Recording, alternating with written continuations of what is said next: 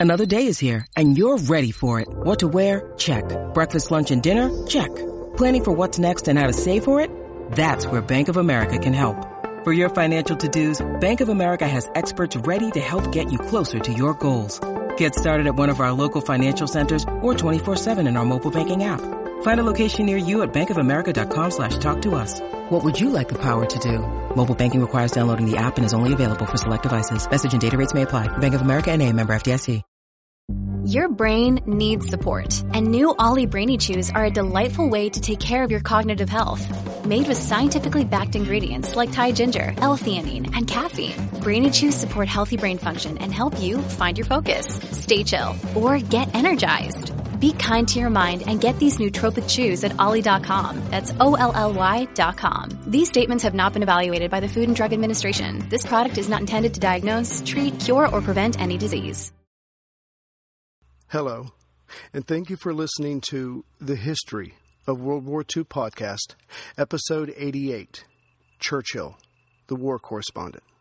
Today we are joined by James W. Muller, Professor of Political Science at the University of Alaska, Anchorage, who has been studying Churchill, his life and writings, and in particular the River War, for two plus decades. Thank you, Professor Muller, for being with us today. Well, it's good to be with you. I do I do appreciate you you taking your time with us. So I was um, quite frankly shocked when we talked last week when you were telling me that the first edition of uh, Churchill's book, The River War, um, when it came out, uh, I think it came out in two volumes, roughly. Um, a thousand pages talking about the River War, but a couple years later, uh, uh, I don't know how to say this, uh, a condensed or edited version of that came out. And subsequently, the first edition hasn't seen the light of day for just over 100 years. That's right. The first edition was published on the 6th of November, 1899, and a new shortened edition, abridged by Churchill, took the place of it, uh, reducing the book to a single volume in 1902. So for the last hundred years and more, uh, the only edition that's been circulating, uh, except for the 3,000 some copies printed of the first edition, has been this abridgment. Yeah, that was uh, one of my first questions. I was going to see if uh, Churchill did the editing, or if his maybe his editor did. And and can you give us an idea of why he decided to uh, come out with the condensed version? This is kind of a mystery.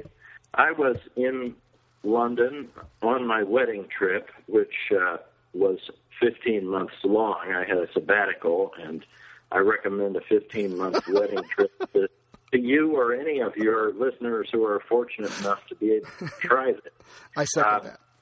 It was a working wedding trip in that I was working on a book on Churchill uh, and on his writings. And when I uh, was sitting at the British Library in the in the old reading room where Karl Marx and others did their work, I discovered after having worked on this book, The River War, through the fall, because I was writing a chapter about it, mm-hmm. that there was a longer version of the book. And in the rare book room of the British Library, I uh, first handled the the original two volumes published in 1899, and I discovered that there were long and very interesting passages of criticism of Churchill's commanding officer, Lord Kitchener, uh, autobiographical uh, stories about things that happened to Churchill himself on the campaign, mm-hmm. and um, plenty of other interesting anecdotes and colorful stories about the dervishes, um, the Muslim rebels whom the Anglo Egyptian army was fighting in the Sudan, which had all been cut out of the shorter version of the book. And it was then, sometime in January 1989, that I resolved that this book should be put back into print right. uh, in its full version. That is absolutely amazing. So, uh, if it's okay with you, we'll just um, jump into the background of this a little bit. So, it's September 2nd, 1898. It's the Battle of Omdurman, and you know Churchill takes place uh, takes part of the last um, significant cavalry charge for the British. So the battle's over, and he's going to head home to start writing his book. That's pretty much true. Churchill had been on that campaign uh, for several weeks. Mm-hmm. He was only present at the climax of the campaign, uh, as you said, during the Battle of Omdurman and took a rather significant part in it because he had been attached to the 21st Lancers, a cavalry unit, uh, which had never seen action in war before. Right. Uh, their nickname was the 20 Worst Dancers. and Sorry. Churchill uh, himself fought with a Mauser pistol he had recently purchased mm-hmm. because he had injured his um, shoulder in India getting out of a, a lighter in, in the harbor at Bombay, and he was afraid that he wouldn't have the uh, strength in his shoulder to use a sword. And this may possibly have saved him wow. um, from serious injury or death during the cavalry charge because almost all the British and Egyptian casualties uh, in the Battle of Omdurman occurred during the cavalry charge. It was the most dangerous and uh, certainly the most glorious and dashing um, feature of that battle, even though it was controversial whether it should have happened at all and whether it uh, contributed anything to the eventual British victory over the dervishes. But um, Churchill had had conjured himself to the Sudan by an amazing campaign, mm-hmm. uh, which involved um, using his mother, her friends and connections, and um, the Prince of Wales, the heir to the throne, and and many other people who were friendly to him. And because, as it turned out, the commanding officer, the Sirdar, as he was called, of the Anglo-Egyptian army, mm-hmm. Kitchener, was unfriendly to Churchill's joining uh, the campaign, thinking that Churchill had had enough special opportunities and worried that Churchill, who had written about the campaigns as a war correspondent, in addition to fighting in them mm-hmm. as a as a young officer, would uh, would possibly write something uh, critical of uh, his commanding officers as he had done um, in previous campaigns, um, it was very difficult for Churchill to get there. He arrived in August in Egypt, uh, and as you said, the climactic battle was the second day of September. So he spent in total um, less than a month in Egypt and the Sudan on that occasion, and um, began writing uh, dispatches back to the Morning Post, mm-hmm. which had commissioned him to write letters from the front almost as soon as he joined the other troops marching through the desert. But the, the campaign had been going on since 1896. Kitchener had built an amazing rail, uh, railroad across the Sahara Desert to help move the troops and their supplies, including gunboats, which had to go around the cataracts on the Nile and had to be disassembled, shipped on the train piece by piece, and then reassembled uh, south of the cataracts. Wow. And uh, that campaign had led up to a battle in June at the confluence between the Atbara River and the Nile. The Atbara is the last big tributary uh, that that dumps water into the Nile River before the Nile flows for about 800 miles across the Sahara Desert without getting another drop of water wow. until it reaches the Mediterranean Sea. And um, Churchill was really distressed that he didn't get to the Sudan in time for the battle at the Atbara. Um, he started writing back to the Morning Post before the battle. Mm-hmm. He wrote 15 dispatches uh, over the course of the next few weeks, about half of them before the battle and, and half of them during and after the battle. And he wrote those on note paper he had taken from the British agent in Cairo, Lord Cromer, Right. um, with uh, his fountain pen in purple ink um, in the desert after marching uh, for 15 to 25 miles in 115 degree heat and had them to to get those sent back down the river and back to London before they could be published. There were telegraphs which were used for military purposes and, and could also transmit very brief uh, bits of news so that people in London heard about what was happening in the Sudan in terms of the headlines within a very short time. Right. But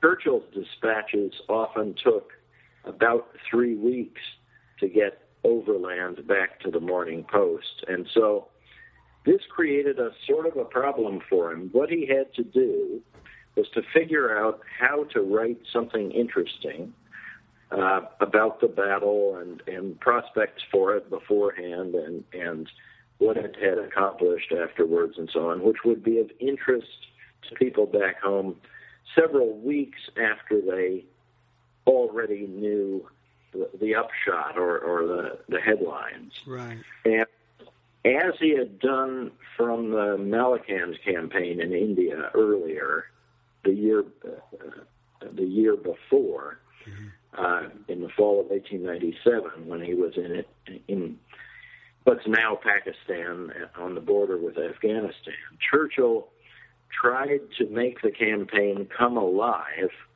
for people back in England. Um, picture somebody reading the newspaper or sitting in his club in, in London um, or elsewhere in England so that people would know what the battle was like and, and what the conditions in the desert were like, how important the Nile River was um, to the livelihood and to the future of Egypt and so on. And um, people were very intrigued at this time by the prospect that Britain might do something um, with its n- new role in Egypt, where the British, through their agent, Lord Cromer, were giving advice to the uh, native ruler of Egypt, the Khedive, who was technically still a, a subject of the Ottoman Sultan in in uh, Constantinople, Right. but uh, the Khedive actually had to take his advice from the British agent, and looming over the whole campaign was the memory of General Gordon, who had been martyred in Khartoum when the dervishes took over the country and threw the Egyptians and uh, and their British advisors and and officers out of the country um, in 1885. There was a, a, a wide desire on the part of British people to avenge General Gordon, who was thought of in many ways as a Christian martyr. And though that may not have been the most important motive for the war on the part of the British, it certainly was a very emotional feature of the way the British public understood the campaign, and it, it made them fascinated for for news about it, for to, to get a better understanding of what kind of people these dervishes were, just as in our century now, Americans are intrigued and appalled by um, the, the partisans of, of political Islam who have declared a kind of war or jihad against against us and our kind of liberal democracy. Right. So those are the kinds of things Churchill was writing about, and um, he had a very ambitious literary plan for his dispatches. uh, because he had been so much criticized and by none more than Kitchener and some of the high officers in the British Army for for writing as a correspondent, uh, which raised the possibility that he might criticize his officers, mm-hmm. as well as um, uh, serving as a as a rather junior cavalry officer in, in the Queen's armies. Um, Churchill pretended that he was writing these dispatches as letters to a friend, who then, without his knowledge and against his wishes, leaked them to the newspaper. That was the conceit. And Churchill wrote these letters in a literary way um, as if that were the case. The, the newspaper, which was paying him 10 pounds a pop for these letters, uh, was somewhat less enamored with this conceit, and they changed uh, some of the things Churchill wrote um, to conceal that literary conceit and to make the dispatches look more like normal war reporting. And so there is a bit of a difference between the original dispatches Churchill wrote and the versions of them that were published in the newspapers. The original dispatches have never been published, but I discovered them in the 1990s um, where they descended through the papers of the newspaper when it went out of business mm-hmm. to the family of the owner and had eventually come to rest in an archive in Britain in Leeds at the university there.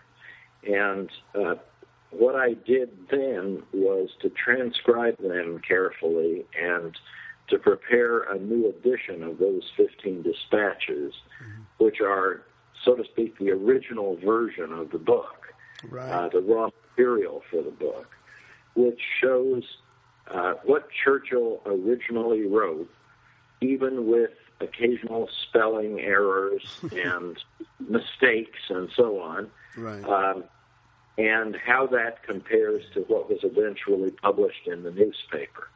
And that that edition of the dispatches will appear in the new edition of the book as a as a long appendix.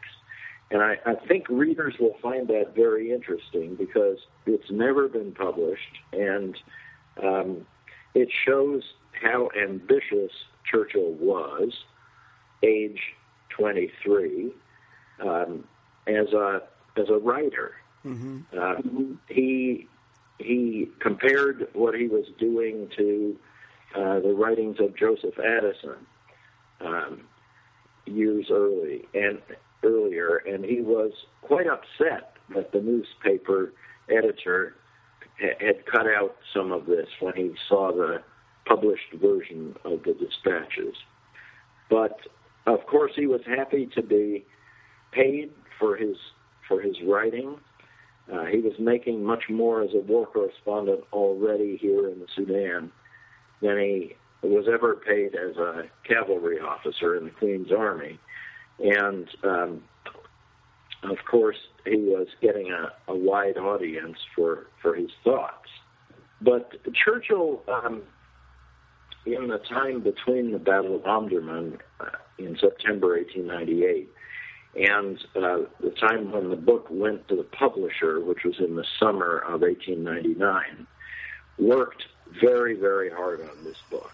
Um, the Malakand Field Force, his first book, had been written uh, in, a, in a white heat in about six weeks.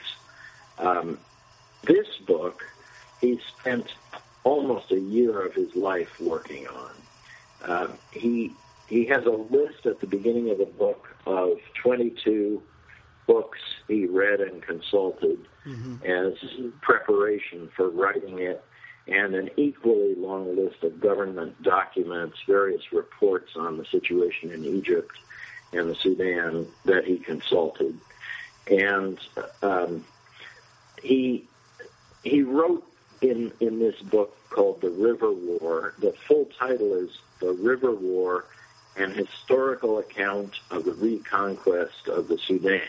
Mm-hmm. And he added to just the military chronicle of what happened five fairly substantial chapters at the beginning describing uh, the scene of the war and the um, rebellion um, in the Sudan that founded the Dervish Empire, including the, death of, of, General Gordon at Khartoum. Right.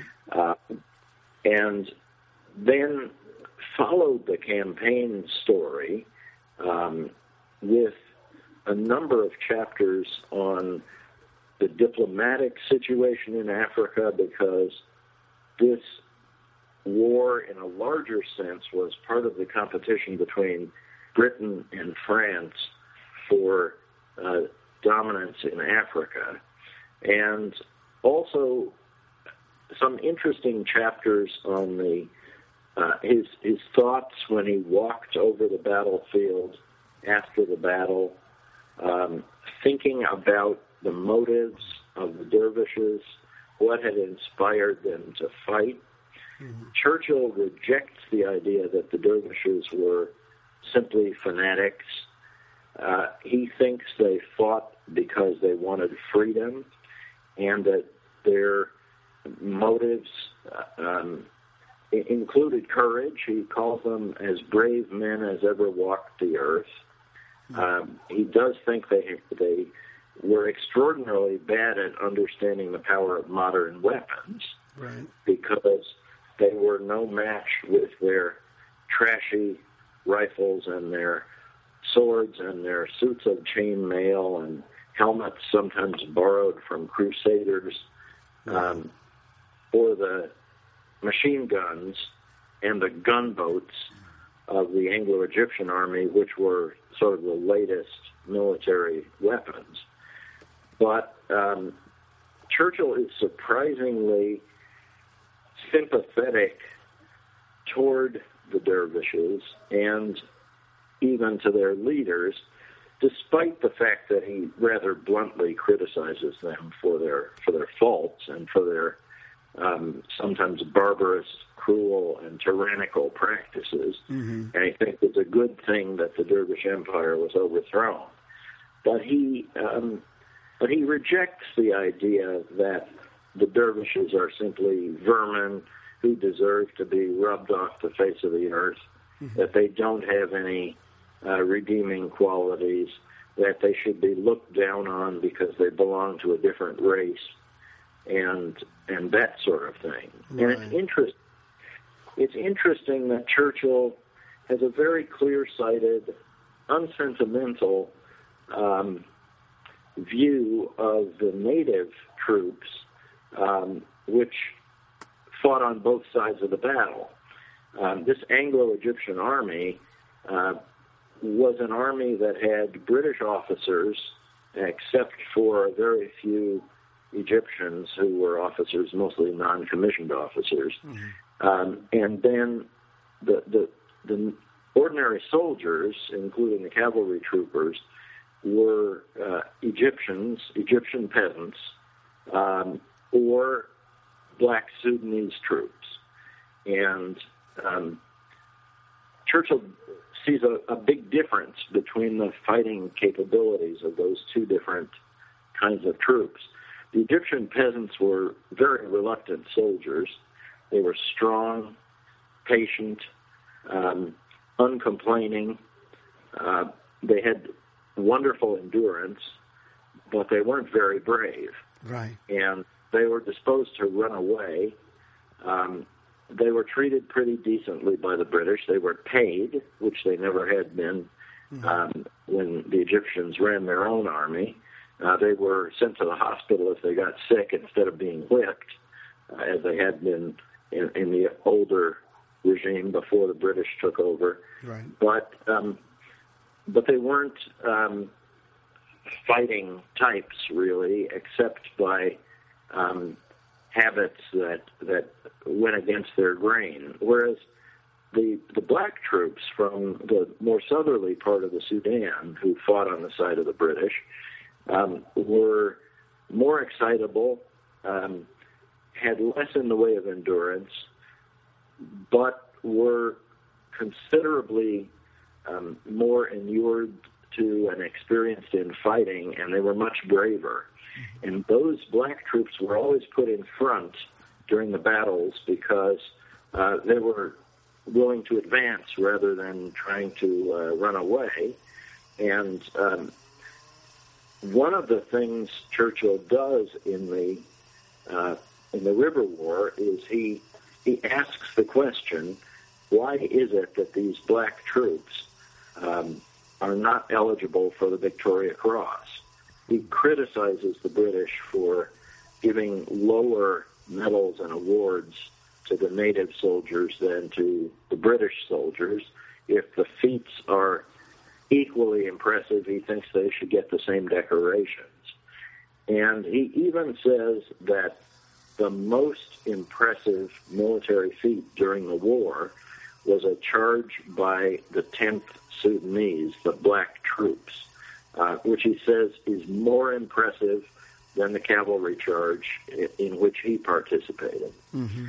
Um, so there are there are a number of of things um, in the book that would make the sort of typical prejudiced British officer uncomfortable, and um, and certainly uh, Churchill's criticisms of Kitchener uh, throughout the book um, fell into that category.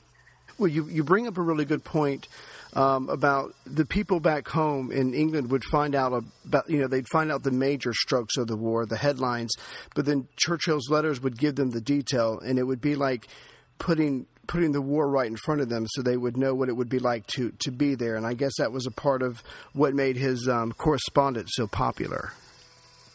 Yes, that's right. His his letters from um, India um, or what's now Pakistan, um, published in a, another newspaper had been very popular, even though they were published anonymously. Mm-hmm. These letters in the Morning Post were very widely read. His mother made sure everybody knew who had written them, even though um, all of them except the last were published under um, a pen name.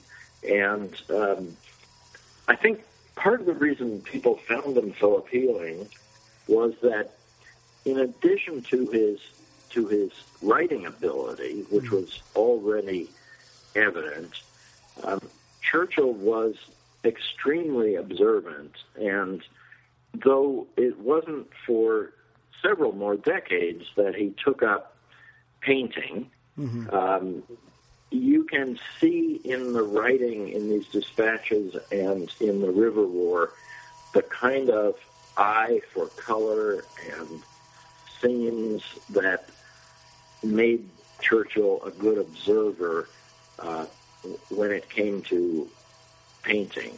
Um, his descriptions of, of the sunset over the Nile River uh, and his his depictions of the desert and and the scenery and the conditions uh, under which the troops had to fight are really memorable.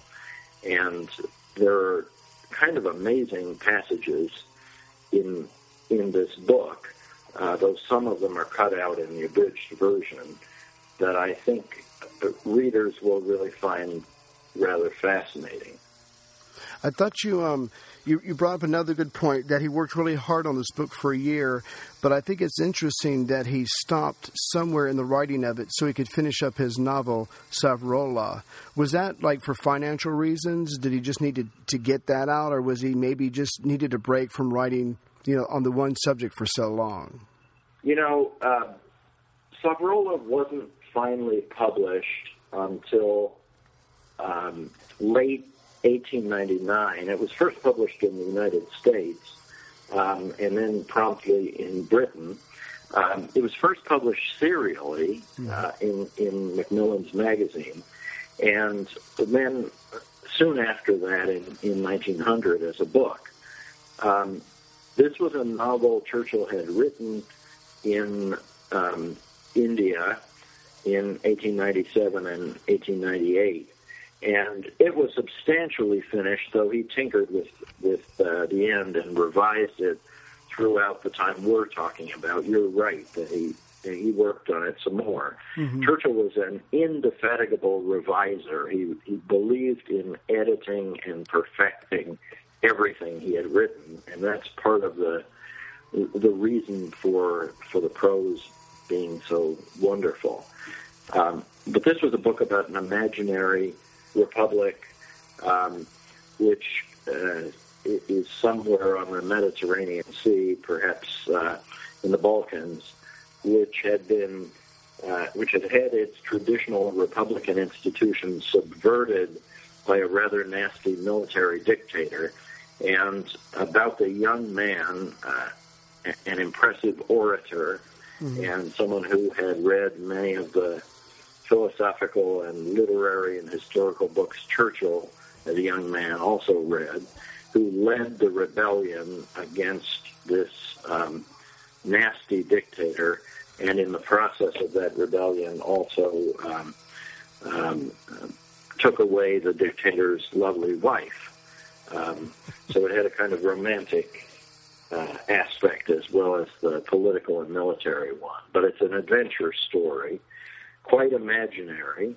Right. And some people think a kind of autobiography of Churchill before the fact. Mm-hmm. I, I don't think that's quite right. I think there are there are many characters in Savrola, the this novel, uh, who have bits of Churchill in them, but Churchill, the author, um, really stands above any of the particular characters in the book. Um, it's an intriguing book. It's been in and out of print, and it's going to be returned to print um, next year along with the River War. Uh, I'm not editing the, the novel. A friend of mine is doing that, though I'll write the forward to the new edition.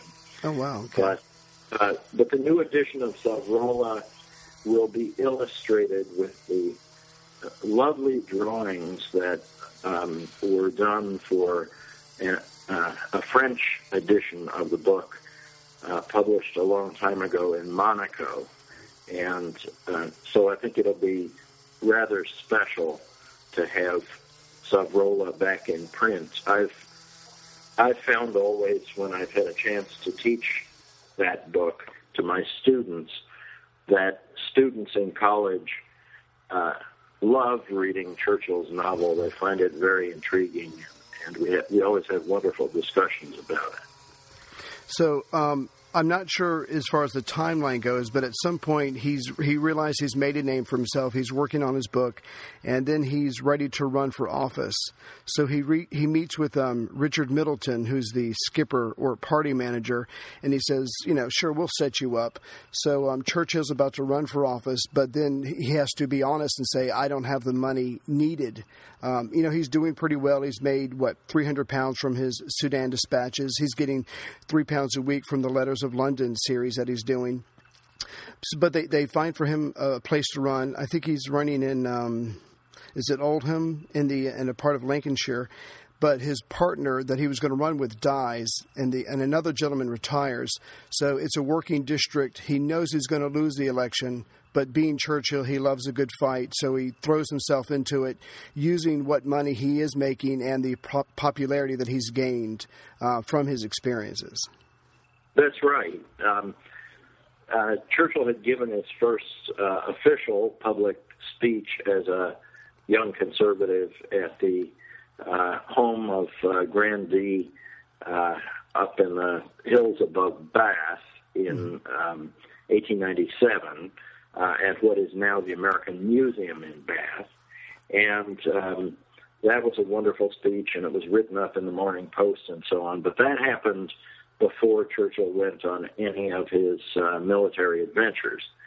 Um, by 1899, um, Churchill had been working on this book. Uh, he had actually resigned from the army, which gave him uh, more leeway to write whatever he wanted about Kitchener and others. Um, mm-hmm. He had uh, participated in a in, in, a polo game in India, which he wanted to uh, take part in, and um, he'd been back and forth between India and uh, Egypt doing research for the book quite a, quite a lot. But he did get back, as you say, to Oldham, a rather gritty industrial town, uh, sort of uh, blue collar town, as we would say, to uh, to to conduct this political campaign, and he lost. Uh, it wasn't a, uh, a humiliating loss. Um, Churchill fought elections all his life, and he won more than he lost. But this this first one, he, he wasn't successful. But it didn't discourage him, and uh, there would be another election um, in in fairly rapid succession, um, which he which he won. This podcast could not exist without the help of sponsors like Yahoo Finance. When it comes to your financial future, you think you've done it all. You've saved, you've researched, you've invested all that you can. Now, you need to take those investments to the next level by using what every financial great uses Yahoo Finance. I've stressed this in my podcast about command and control, which is exactly what Yahoo Finance is. You can see all your investments and retirement accounts in one place. You can consolidate your views from multiple accounts into one hub and access the expert analysis you need to tend to your entire portfolio with confidence. Yahoo Finance has been around for more than 25 years, and they've worked things out. You've got the tools you need right at your fingertips. I open up my Yahoo Finance and within seconds I can see how my stocks and investments are doing. And basically, investing, it's all about growth. And in order to grow, you need to know what's going on. For comprehensive financial news and analysis, visit the brand behind every great investor, yahoofinance.com. The number one financial destination, yahoofinance.com. That's yahoofinance.com. Right. I thought it was interesting that um, from the books I was able to read, he was a very solid speaker, and he became a lot better at speaking off the cuff while running for office. But he wasn't quite yet a good politician. He was speaking to working class people struggling just just to get by, and he's talking about the empire and, and keeping things the way they are. And of course, they wanted to hear something different.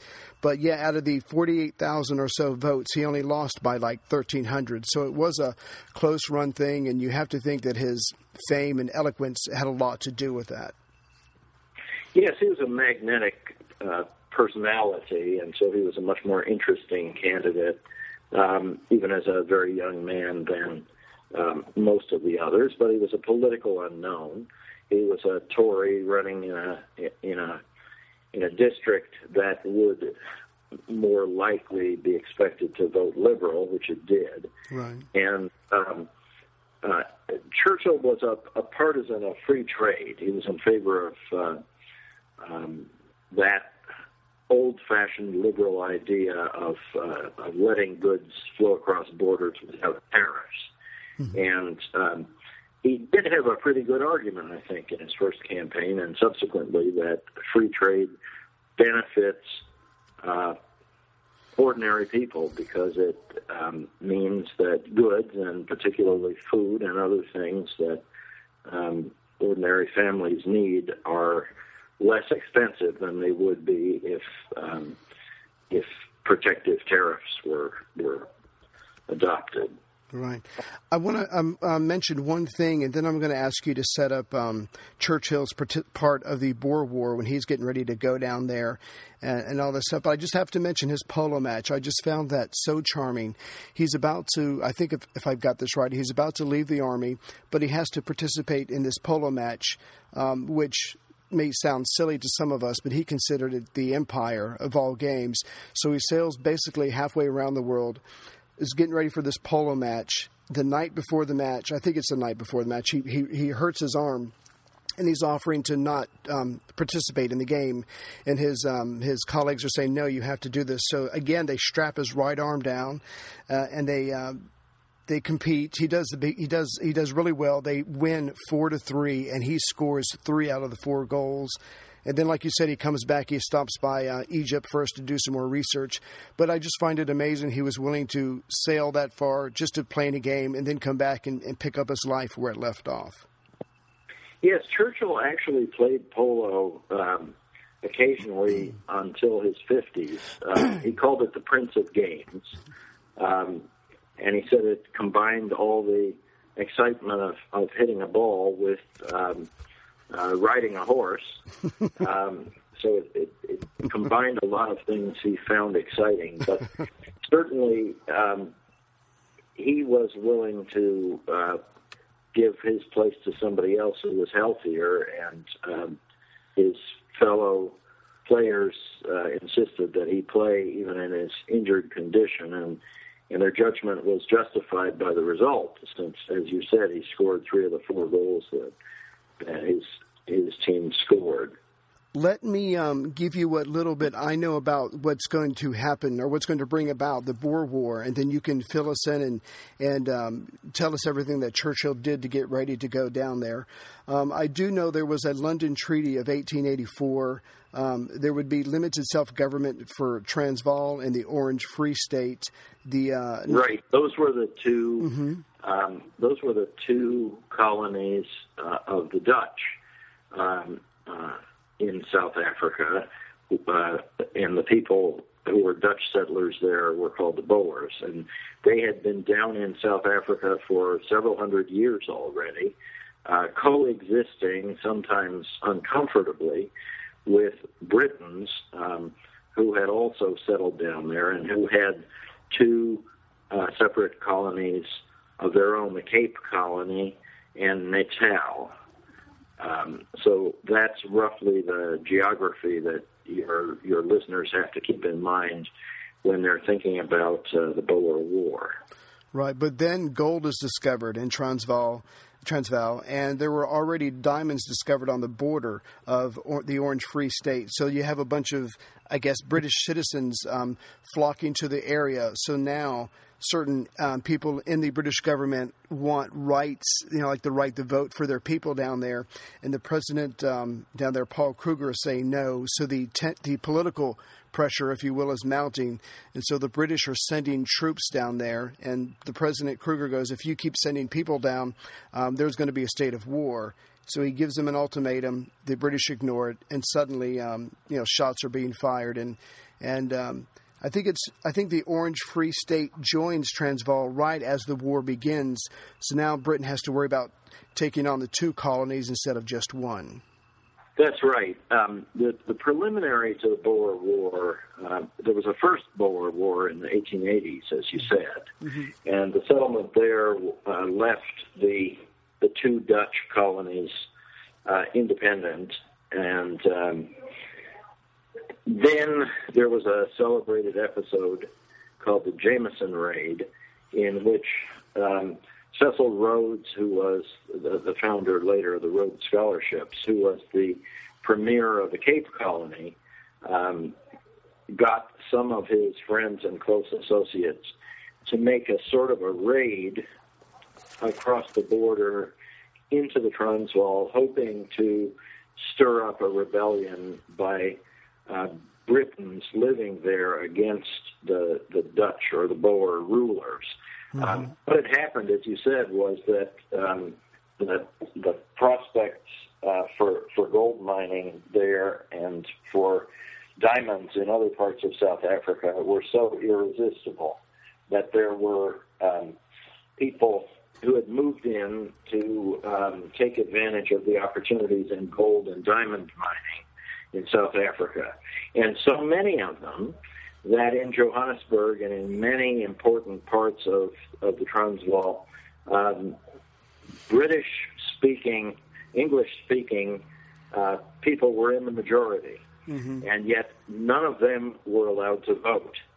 And so this was a an attempt to make a kind of a, a democratic revolution that would have overturned the rule of the Boers in South Africa. And Kruger, their president, was having none of it. And um, you, you can't persuade anybody by reasonable argument to give up his own skin. Right. And so um, by October of uh, of 1899, uh, hostilities were breaking out. Um, Churchill had a number of conversations just before he left for South Africa with Joseph Chamberlain, who was colonial secretary, mm-hmm. and who, under the Prime Minister Lord Salisbury, was um, all for this war to try to uh, to beat the Dutch um, settlers in in South Africa, and uh, fairly large armies of um, British troops were were sent down to support the English speaking irregular units that had already begun to form um, to to conduct the war. But the war began very badly for the British, and in particular, what happened right away was that several British cities, Ladysmith in Natal and um, Mafeking further west, were invested or surrounded by Boers, and mm-hmm. uh, they attempted to starve out the British um, settlers there. And those were the places that Churchill was uh, was interested in because that's where the action was at the beginning of the war.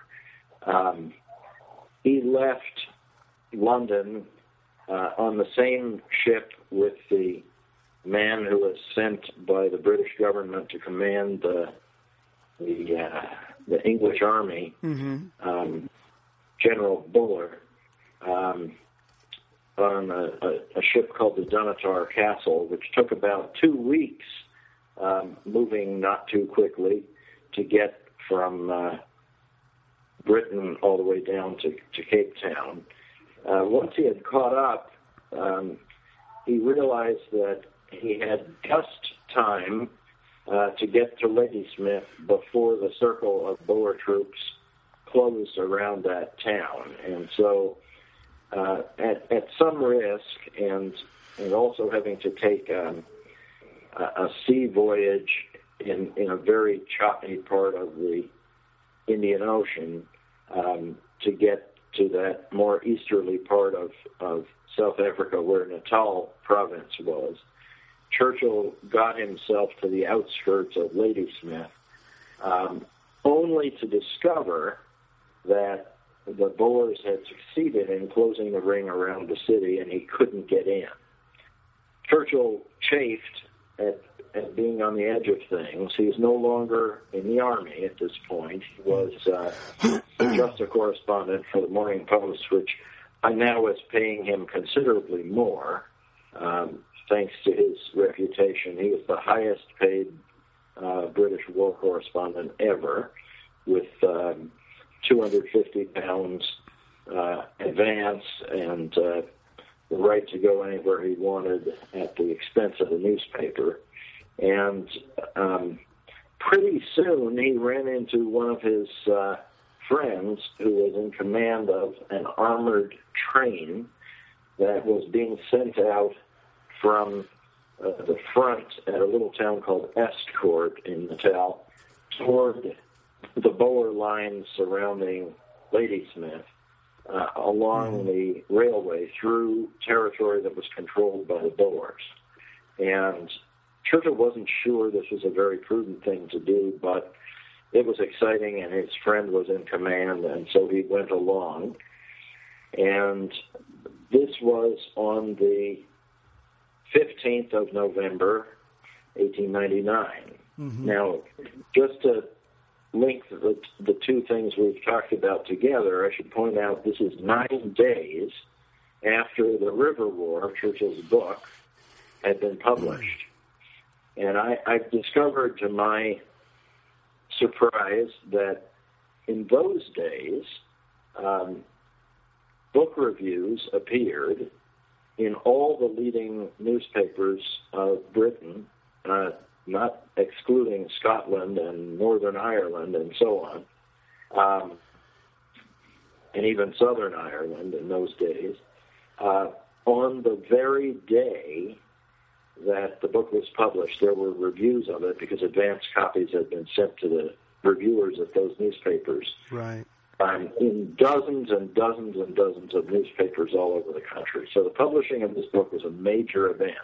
Mm-hmm. But Churchill was not on a book tour. He was he was in South Africa already, and um, in nine days after the book appeared, I mean, before he had received any news at all about the reception of the book back in England, um, he was on this armored train, chugging along uh, into Boer territory with uh, British troops, and as you might expect, um, uh, an armored train looks more formidable than it really is, right. uh, because the train went out a number of miles into Boer territory um, and was occasionally fired at by Boer snipers and so on.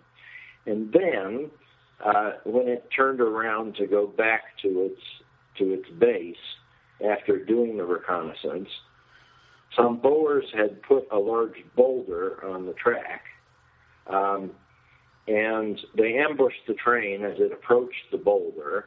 The engineer um, put on more coal to, to speed up and get away from the ambush, and and drove the train straight into the boulder, which was right around the bend in the track.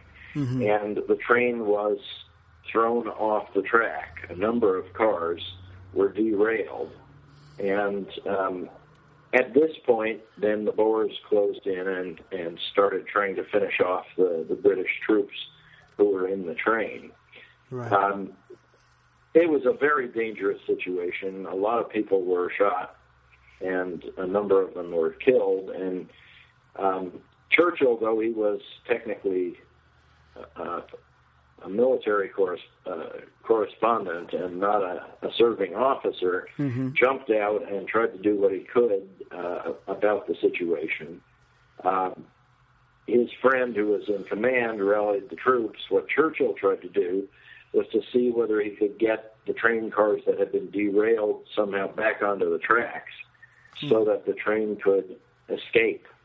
And um, to do that, he had to push some of the derailed cars off the track, uh, for which he needed, of course, help from lots of soldiers.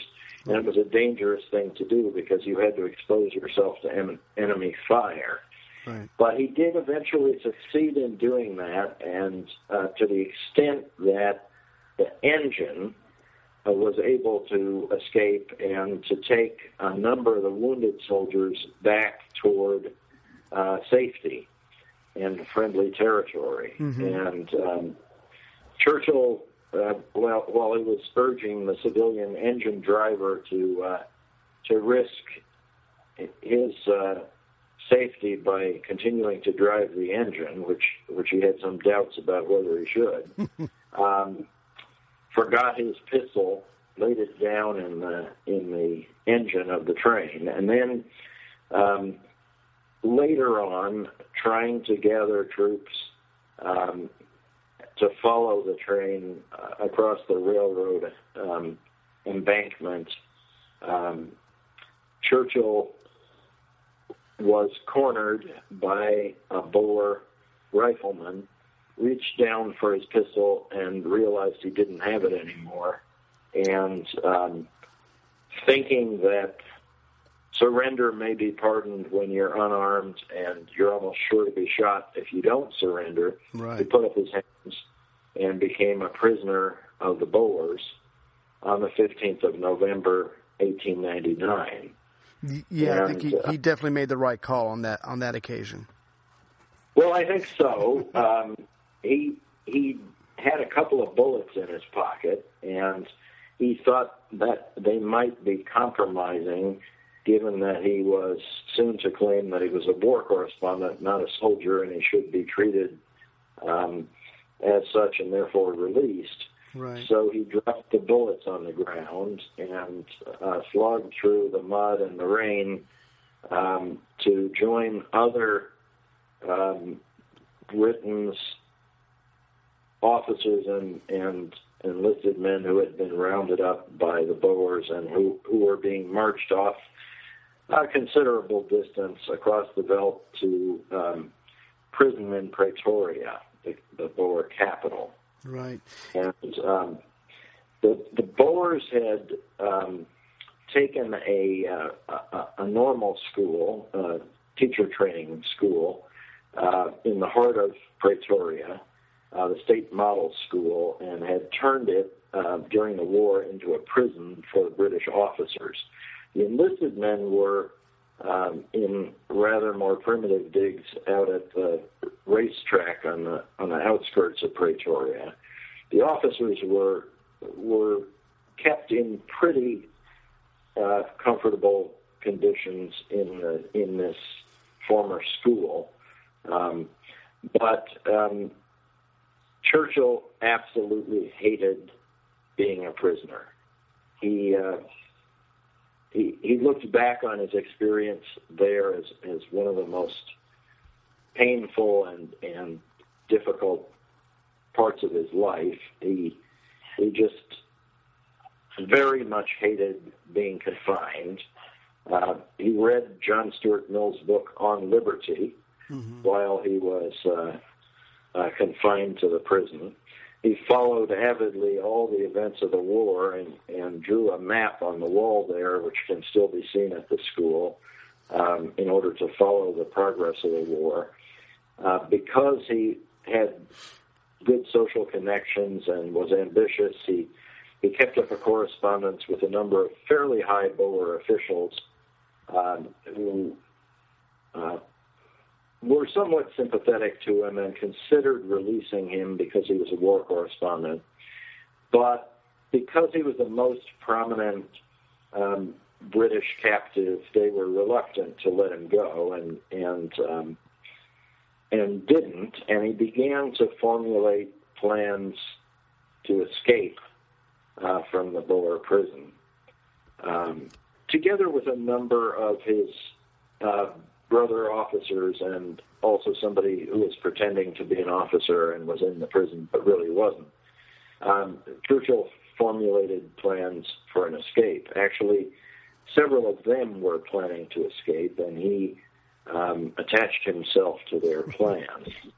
And um, I don't know whether you want me to describe the circumstances of the escape or not. Uh, well, tell you what, I'll I'll uh, cover that in the next episode if that's okay. I did want to. Sure. I thank you. I did want to mention something about when he was captured. I just think it's like you were saying. It's really amazing. So on November sixth, eighteen ninety nine, the River War is published. On the fifteenth, he's captured, and he's about to become even more of a celebrity but I just I find it amazing um, that he was basically under fire for about 70 minutes.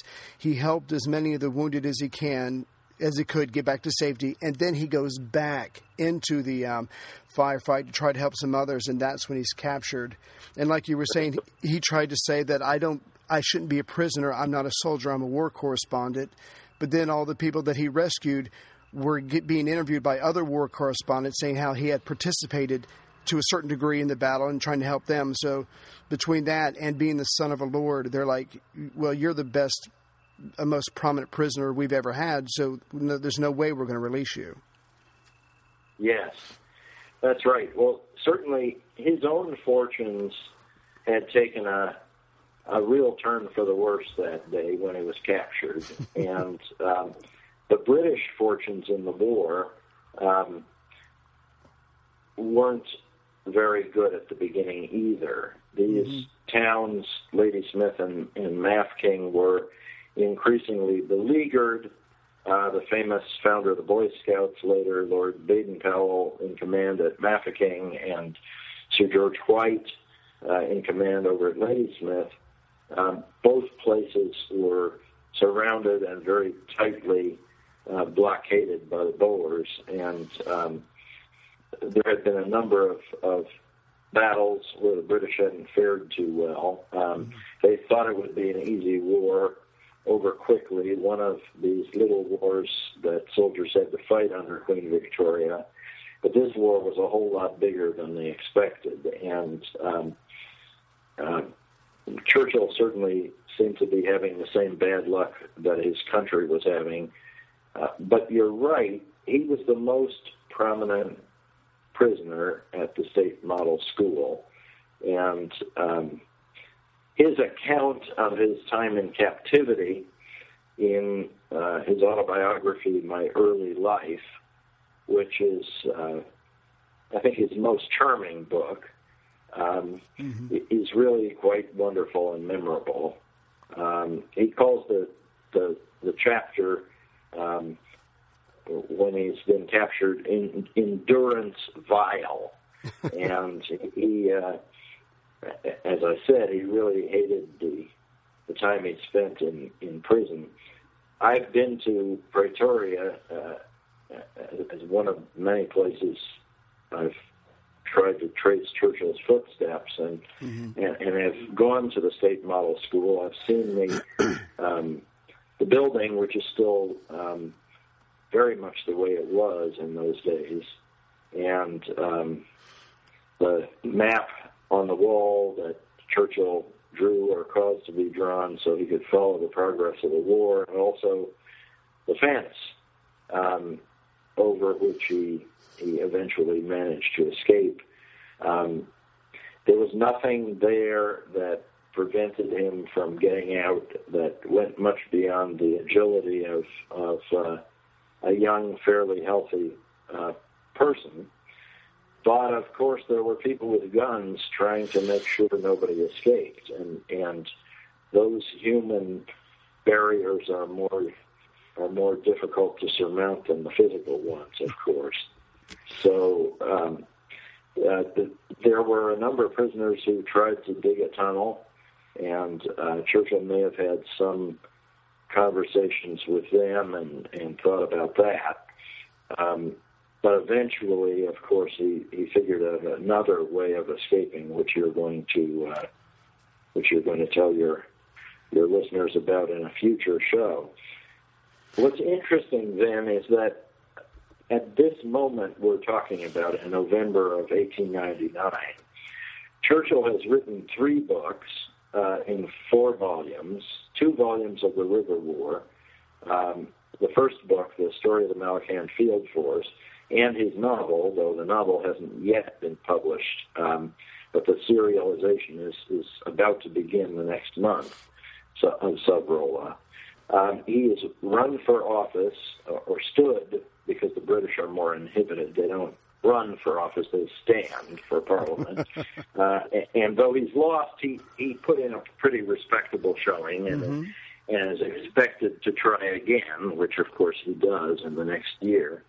And um, he's made a name for himself, um, both as a cavalry officer and more especially as a newspaper correspondent uh, covering wars now on three different continents and four different wars, beginning, of course, with Cuba in 1895, mm-hmm. where he went not as a uh, an officer serving Queen Victoria, but as a British officer observing the um, Spanish um, effort to put down a rebellion in Cuba uh, by guerrilla war, and then over on the northwest frontier of India in the Malakand region, that unsettled territory um, where the Taliban are hanging out even now, mm-hmm. and third in in the Sudan, and and now the biggest of the wars uh, for him so far in South Africa. When you need mealtime inspiration, it's worth shopping Kroger, where you'll find over 30,000 mouthwatering choices that excite your inner foodie. And no matter what tasty choice you make, you'll enjoy our everyday low prices, plus extra ways to save, like digital coupons worth over $600 each week. You can also save up to $1 off per gallon at the pump with fuel points. More savings and more inspiring flavors make shopping Kroger worth it every time. Kroger, fresh for everyone. Fuel restrictions apply. I, yeah, I want to mention something, and then I'm going to ask you about your book that's coming out next year. Um, I thought it was interesting, and maybe again it's because of his position, but he was allowed to send out letters, and he wrote out one to Pamela Plowden, who Plowden, who was his, I guess, girlfriend, even though she was very frustrated with him because he spent all of his time focused on his career, not on her. But I thought it was interesting that he was captured on November 15th. And then, of course, November 30th was his 25th birthday, and he wrote yeah. to, he wrote to um, one of Jennie's um, friends that he was turning 20 that he was turning uh, 25, and he had this idea that he was going to die at age 46, so he had to get as much done as he possibly could. And here he was stuck in in a, in a prison, and he was just very frustrated by that. Um, but that's a lot to have get gotten done by your 25th uh, your 25th birthday. It's just absolutely amazing. Well, so it seems to me, and of course, um, Churchill would soon write two more books about his adventures in South Africa. Um, London to Ladysmith via Pretoria and uh, Ian Hamilton's March, which were published uh, along with the four volumes he had already published before he was elected to Parliament the next year and, and took his seat in 1901 at the age of uh, 26. That's pretty impressive to have written six books um, before you're 26 years old. And um, Churchill certainly didn't let grass grow under his feet. And you're right that because his father had died young, um, he was apprehensive that he might not be able to live a long life himself either, though, as it proved, he lived almost twice as long as his father did. Right. Um, so, what I'm really excited about, um, your book that's coming out next September 2nd, uh, the anniversary of the Battle of Omdurman, you're going to come out with um, Churchill's original first edition of the River War. Can you tell me a little bit about that, please? Well, I'd love to. You know, um, what I discovered in finding this original edition of the book, which, as I said, was first published only in 3,000 copies mm-hmm. in two volumes, quite an expensive book. And um, I discovered that there were many, many passages in which Churchill um, had told stories about himself or his commanding officer or the dervishes that, uh, especially in hindsight, are really very interesting and um, how he was lost in the desert um, on his way to join the Anglo-Egyptian army up the Nile, and found his way by the light of the stars at night. Um, some of his adventures um, uh, on the desert railway that um, Kitchener had built. Um, his famous comments, which have circulated like wildfire on the internet about Islam, um, which are from the River War but can't be found in the abridged version, mm-hmm. um, ar- arose one day when the desert railway broke down and the um, engine driver, uh, who was an Arab, um, stepped out of his cab and said, "This train will go again when Allah wishes." And um, Churchill then had a bit of a rumination about Islam as a as a religion and what its political effects are, mm-hmm. um, and especially what he has to say about race, religion, war, and empire in this book. Mm-hmm. So what what I've managed to do in, in this new edition, and I think your your listeners, if they become readers, as I hope they may, will find it very intriguing is to show um, not just what was in the first edition, which is all restored, but also the um, additional discussion Churchill gives in the revised version of the book of the sequel to the Battle of Omdurman, the eventual um, uh, killing of the Khalifa at the battle the next year, because he writes uh, uh, an additional chapter or part of an additional chapter, right. bringing the story of the war up to date. But also, um, it's marked in the in the new book by printing text in two different colors and by using footnotes. Everything that Churchill changed when he revised the book. In the first edition, damning Kitchener with faint praise, he says that uh, Kitchener will certainly have, if not the second place, then the third place among those Britons who helped to reconquer the Sudan. Mm-hmm. And in the revised version, he he softens that and says Kitchener will certainly have, if not the first place, at least the second. Right. And there are lots of changes like that, um, and omissions and um, so on that are quite intriguing. I've also, and I think this will be helpful to readers, um, provided footnotes identifying all the people, places, events, and references to other books that occur in the in the book.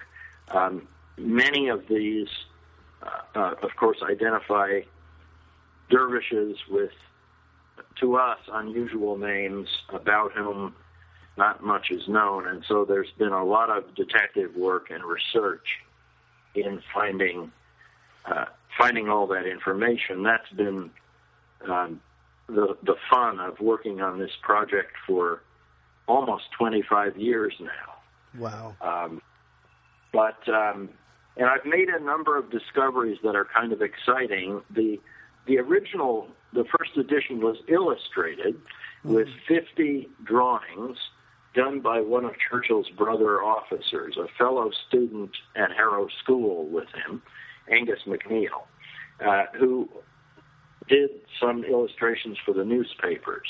And Angus MacNeill um, drew these 50 drawings, especially to illustrate Churchill's book, and uh, they were left out of the abridged edition of the book. Oh. But I I discovered the original drawings, which had passed down through Angus MacNeill's family, and got permission from the family to reproduce those, and also a color drawing of a dervish MacNeill had done, and some other um, illustrations of the campaign in the new edition. And so those drawings, the 50 drawings, and also some other ones by the same illustrator, are um, included in the new edition, together with all of Churchill's writings on the Sudan, uh, because he wrote some other short pieces um, later on when books about the Mahdi or about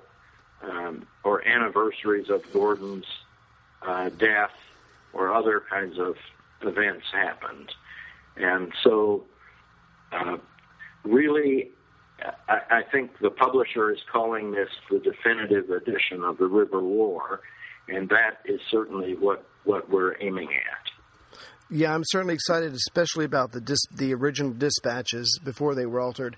Could you tell me um, just a little bit about the forward and who's doing the foreword? Yes, uh, the foreword to the book is being written uh, by Churchill's daughter. Um, Churchill had five children, and the youngest of them, Mary Soames, the Lady Soames, is uh, still alive. She's in her 90s and wrote a new foreword connecting uh, the book to her recollections of her father. And um, it's an interesting story because, of course, the book was published um, more than two decades before Mary was born. And she had never read it until I asked her to write the foreword. And so she describes in the foreword how she began to read the book um, rather reluctantly, mm-hmm. like a surly snail, and eventually uh, got so intrigued by it that she read not only the first edition but also the the shorter revised version, so she could compare the two. So I, I'm very grateful to her for for that addition to the new book, which is rather exciting to read as well. She has inherited uh, much of her father's talent as a writer and is herself author of about six books about her family. Wow. But I, I wanted, I didn't want to let you go mm-hmm. without giving you one quotation from the River War. And I picked this one quotation because it's one of the passages that is left out in the abridged version. so people haven't seen it much since 1902. Right. But it occurs in a chapter after the Battle of Omdurman when Churchill is reflecting on the motives of the dervishes Mm-hmm. and where he argues that they were fighting for their freedom and that they were very brave, not just senseless fanatics of some inferior race or something like that. Right. And Churchill writes this I hope if evil days should come upon our own country, and the last army which a collapsing empire could interpose between London and the invader were dissolving in rout and ruin, that there would be some, even in these modern days, who would not care to accustom themselves to a new order of things and tamely survive the disaster. Wow. The Churchillian rhetoric, written when he was not yet 25 years old in 1899. That's amazing. Yeah. I will probably never So- be able to write like that.